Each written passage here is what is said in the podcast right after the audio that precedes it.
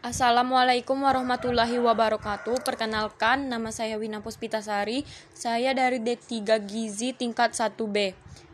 Saya dari kelompok 3. Di sini saya akan menjelaskan pemanfaatan bahan pangan makanan lokal sebagai alternatif penanganan masalah gizi, gizi pada bayi dan gizi pada ibu hamil.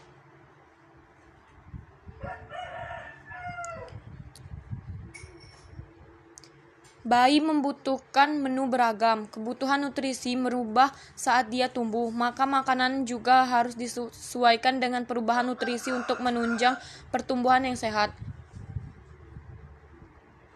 Menu seimbang untuk bayi tentu sangat berbeda dengan menu seimbang untuk orang dewasa.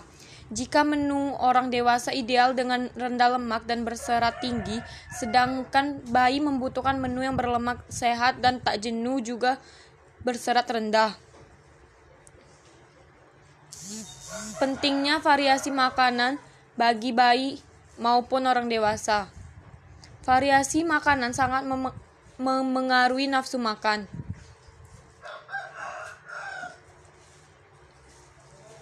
Juga penting memberi beragam variasi makan dalam menunya seperti daging merah, ayam, ikan, macam-macam sayur dan susu, sereal, nasi, pasta maupun kentang.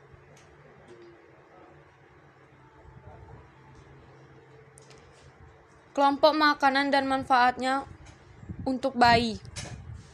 Karbohidrat, contohnya produk roti sereal. Buah-buahan dan sayuran, contohnya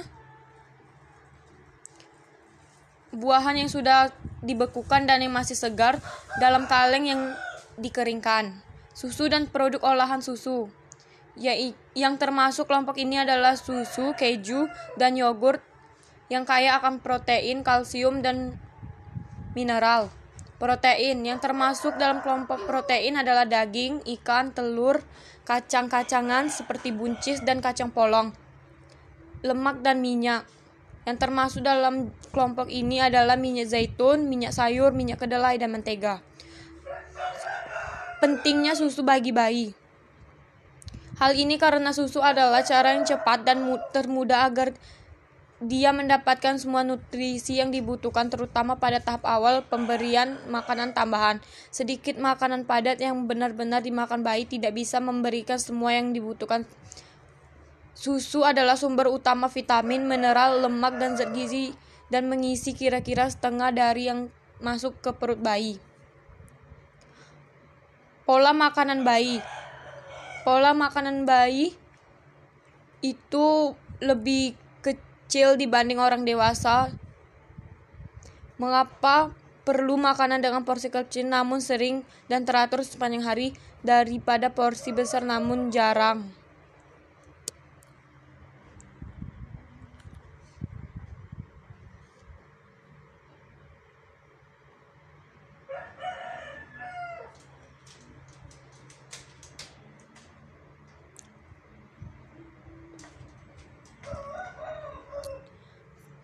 Kebutuhan gizi sesuai trimester kehamilan.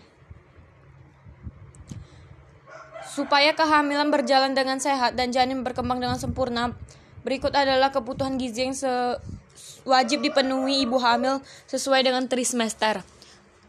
Trimester pertama kehamilan berlangsung dari minggu pertama hingga hingga ke minggu 13 Trimester ini merupakan periode antara masa konsepsi ketika sel pertama janin terbentuk hingga akhir minggu ke-12. Ibu hamil perlu mengkonsumsi makanan yang sehat dan mengandung zat-zat sebagai berikut: asam folat atau vitamin B9, vitamin B6, zat besi, dan sebagainya. Trimester kedua kehamilan. Trimester kedua kehamilan berlangsung dari minggu ke-14 sampai ke minggu 27. Zat gizi yang wajib didapatkan oleh ibu hamil ada kalsium dan vitamin D. Asam lemak omega 3. Trimester ketiga kehamilan dimulai dari minggu ke-28 kehamilan sampai minggu ke-41. Pada trimester, makanan yang konsumsi ibu hamil ditunjukkan memberikan energi yang cukup untuk proses persalinan. Kebutuhan gizi yang wajib dipenuhi ibu hamil trimester ketiga antara lain karbohidrat, protein, dan vitamin K. Selesai penjelasan dari saya.